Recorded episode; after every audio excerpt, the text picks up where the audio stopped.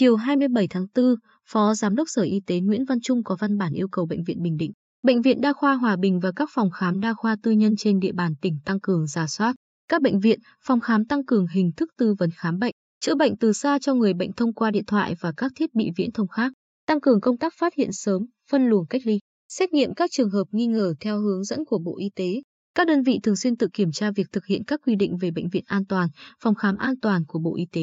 Sở Y tế tổ chức kiểm tra, trường hợp không đáp ứng các điều kiện an toàn về phòng chống dịch COVID-19 sẽ cho tạm dừng hoạt động khám bệnh, chữa bệnh